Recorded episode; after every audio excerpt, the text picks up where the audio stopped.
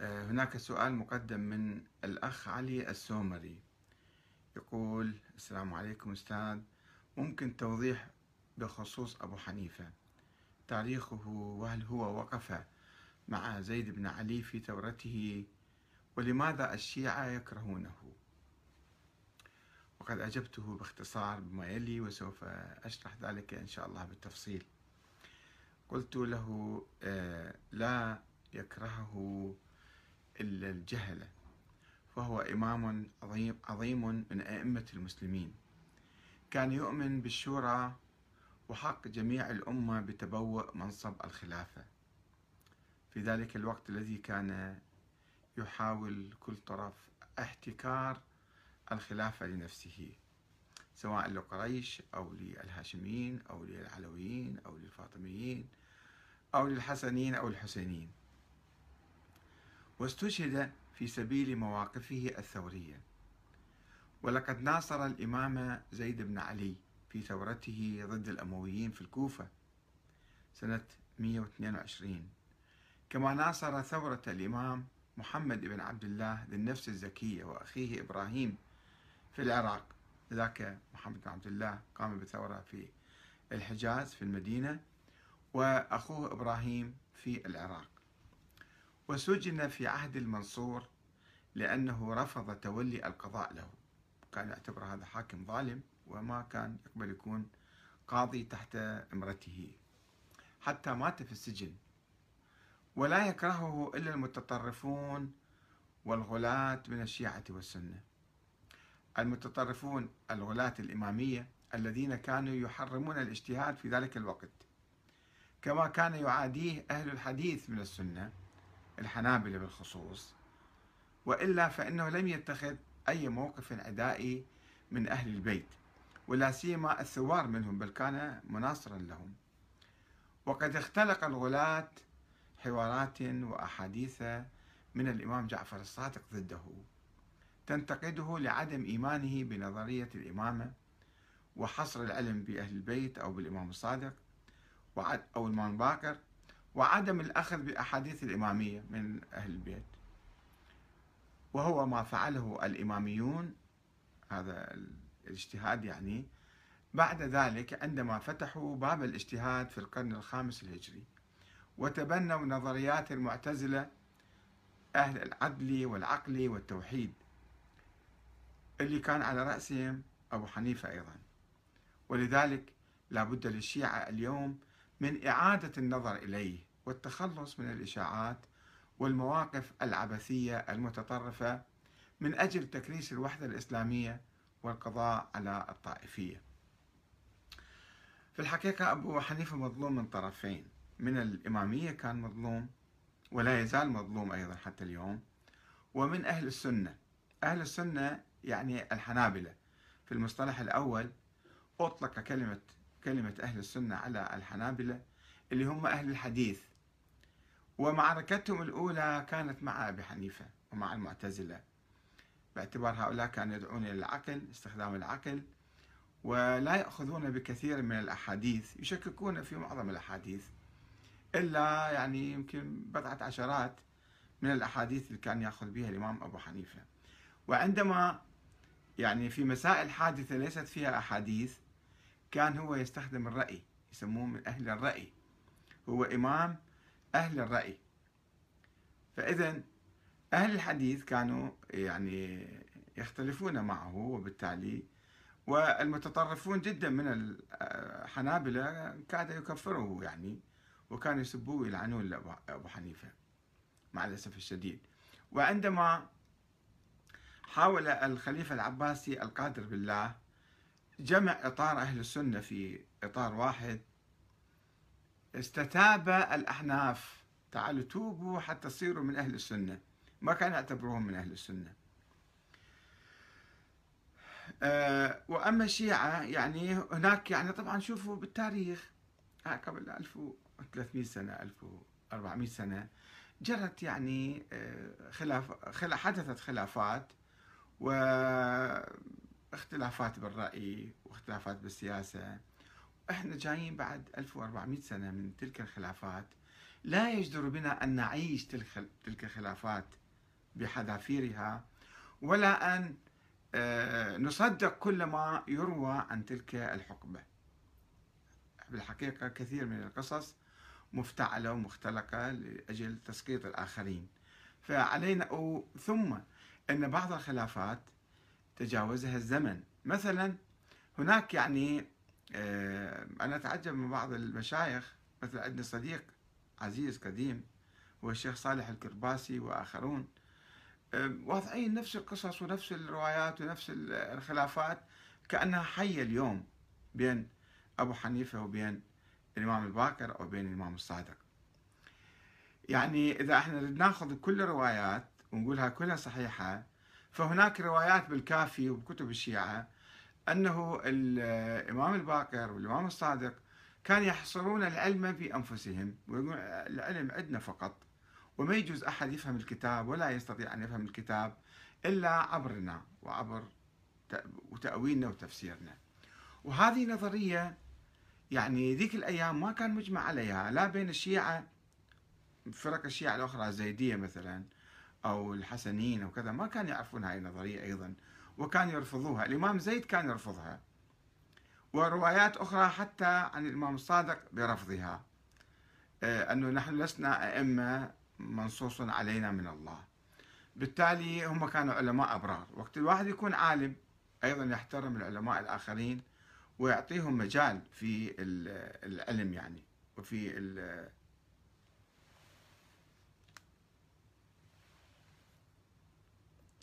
فإذا إذا إذا أبو حنيفة مثلا ما كان يقبل ياخذ الأحاديث من الإمام الصادق هو حر. يعني ما يقدر نجبره نقول له تعال إلا تأخذ الأحاديث من. وفي روايات الشيعة في الكافي مثلا في روايات كثيرة آه، الإمام الصادق كان يروي عن الله تعالى أو عن رسول الله بلا سند ومواضيع حادثة النبي لم يتحدث عنها مثلا آه، أحاديث. فهذه إما نرفضها نقول هذه كلها كذب على الإمام الصادق وإذا صدقناها فراح نقع بمشكلة أخرى. نقول أنه الإمام الصادق تحدث عن الله مباشرة ويتحدث عن فضل زيارة الحسين. طبعا الإمام الحسين النبي ما تحدث عن زيارة الحسين ويتحدث عن أمور كثيرة اللي ما كانت في عهد النبي مطروحة. فلذلك يجب أن نحذر من كل هذه الروايات والقصص التاريخية ونعتدل ونشوف أنه القضية أنه في خط كان يقول مثل الإمام الإمامية وما ينسبوه إلى الإمام باكر والصادق وبقية الأئمة أنهم هذول هم معينين من قبل الله والعلم عندهم من الله وتنزل عليهم الملائكة وهؤلاء مثلا آه، هم أحق بالخلافة.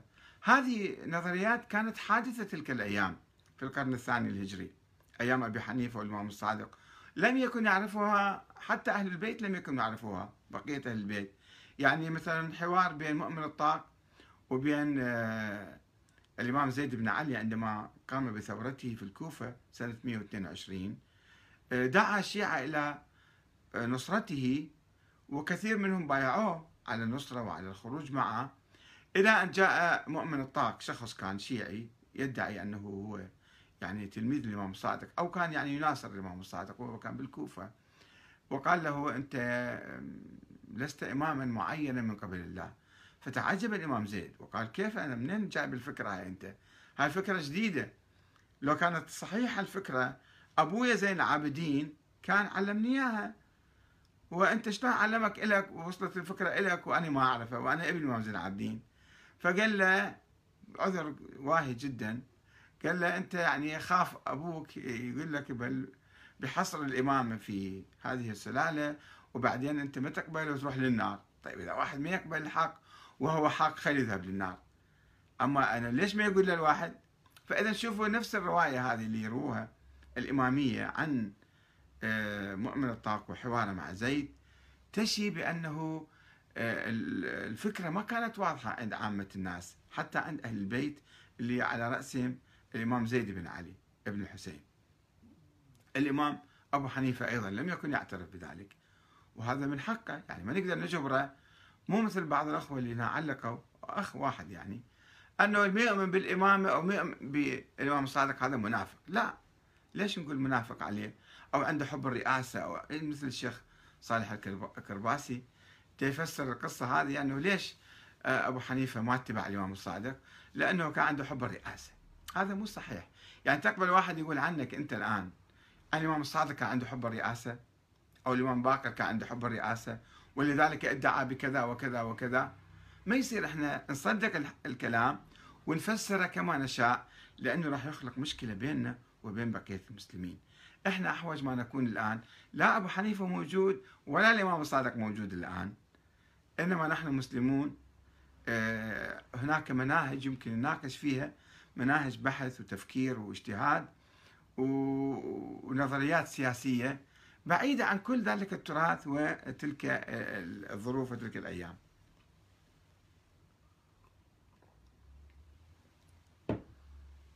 الحنابلة طبعا معركتهم شديدة مع الأحناف وخصوصا موضوع خلق القرآن واستخدام العقل في في التشريع يعني.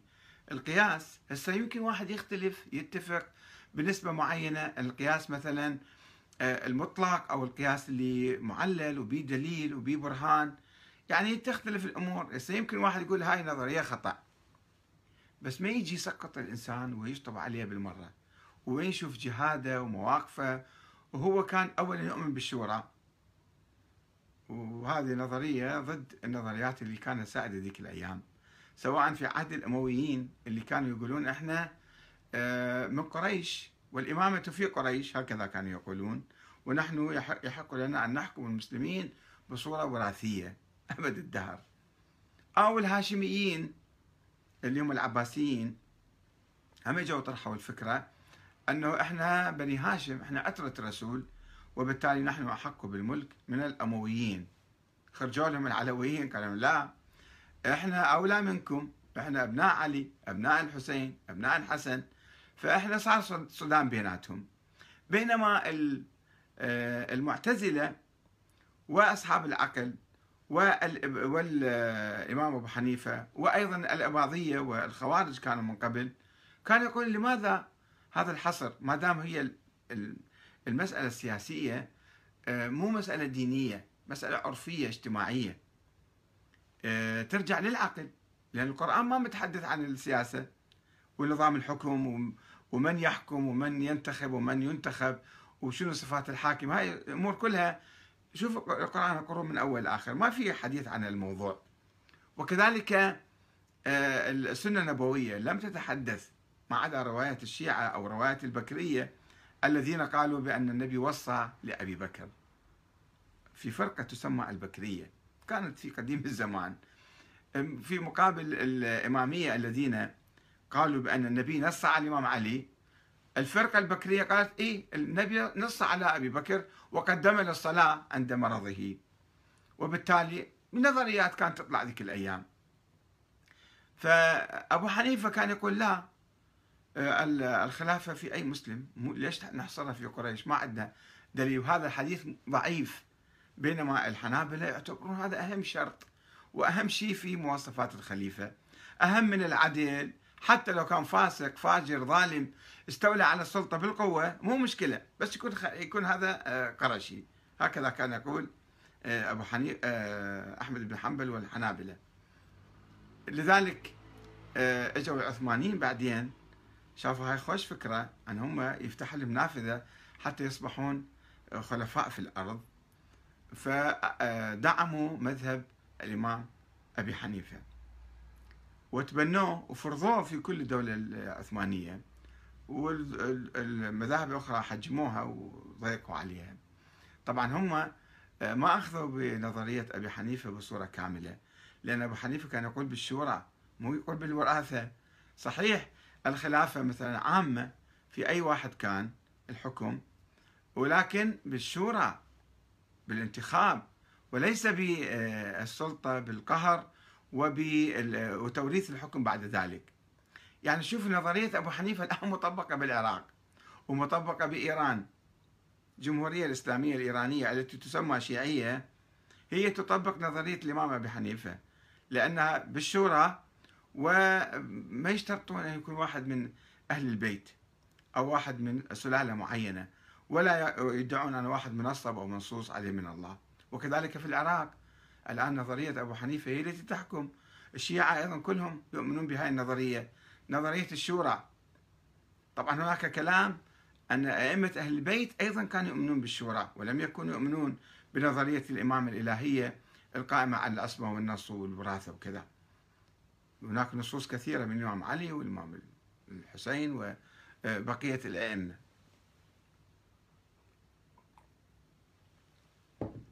فالمحصلة أنه إحنا عندنا نقاط مشتركة. الشيعة اليوم والأحناف مشتركين في الديمقراطية. نظام الحكم قائم على الانتخاب وما يشترط فيه حصر الحاكم فقط في آه، مثلا السلالة العلوية أو الهاشمية أو كذا أو قريش. وأي واحد يمكن يصير رئيس جمهورية أو رئيس وزراء. فإذا آه، إذا كانت أكو خلافات سياسية في على مستوى النظرية بين الإمام أبي حنيفة وبين الإمام الباقر والصادق آه، أو كان هناك خلاف حول المنهج الفقهي أنه نعتمد آه، الاجتهاد والقياس. والقياس والاجتهاد طبعا أكثر شيء يقوم على القياس. آه، النظرية الإمامية كانت تقول لا العلم موجود عند أهل البيت وهذا عندهم علم من الله وكذا وما يجوز واحد آخر يروح يلجأ للقياس. أبو حنيفة اضطر إلى القياس لأنه لم يكن يؤمن بكثير من الأحاديث اللي كانت رائجة في تلك الأيام. فلذلك أنا أدعو إلى أدعو الشيعة بالدرجة الأولى بالحقيقة.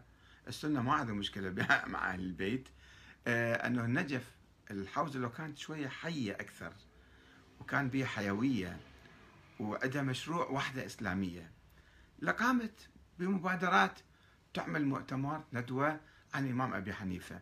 وتعيد الاعتبار إليه تعيد النظر إليه أنه هذا إنسان مجاهد مناصر لأهل البيت هذا إنسان آه، شهيد استشهد في السجن وقاوم الظالمين وعنده تاريخ ناصع جدا وتاريخ مضيء جدا ويمكن نستفيد من عنده وعنده نظريات حية اليوم إحنا نطبقها. ف ولكن مع الأسف الشديد الحوزة يعني يعني متخلفة في هالناحية. لا عندها مشروع ما عندها حيوية وحركة وعندها أفكار سلبية أحيانا أفكار طائفية. يعني مثل ما اليوم أنا راجعت موقع السيد السيستاني وكان هناك نص ضد أبو حنيفة.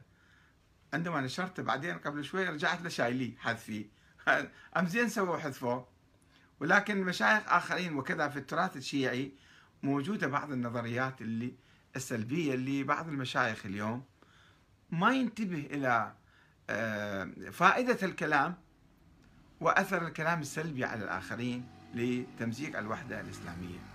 أقرأ لكم بعض ما اليوم صفحت بعض الصفحات وشفت يعني أشياء آه، ما عجبتني حقيقة. آه، هنا الشيخ صالح الكرباسي لماذا لم يتبع أبو حنيفة أستاذه الإمام الصادق؟ طبعا مسألة الأستاذية أيضا هذه فيها كلام. يعني هو يروي الكلام عن الآلوسي في التحفة الاثنى عشرية أنه الإمام الصادق كان أبو حنيفة متلمذ. هذا بالحقيقة مجهول. أنا ما لمست يوم من الأيام كان مع بعض أو جالس سنتين عند الإمام. الصادق كان في المدينة وأبو حنيفة في الكوفة. فايش وقت راح درس عنده؟ إيش وقت تعلم من عنده؟ إيش وقت كذا؟ وعندهم منهجين مختلفين. مو مختلف مع الصادق مختلف مع أبيه الباكر. الباكر كان أيضا يرفض يعني آه، آه، يختلف منهجه أنه هو العلم عنده فقط وأنتم ما تفتهمون. أبو حنيفة يقول لا إحنا نعمل, نعمل بالقياس. هسه صحيح أو خطأ فمتى هو آه، أكبر من الإمام الصادق بسنتين ثلاثة أبو حنيفة. مولود سنة 100 سنة 80 الإمام الصادق سنة 83 مولود. فيعني بنفس العمر كان فمتى تتلمذ؟ وماذا تعلم منه؟ إذا هو الروايات كلها يرفضها فشنو ياخذ من الإمام الصادق؟ وذاك منهجه أنه العلم عندنا فقط.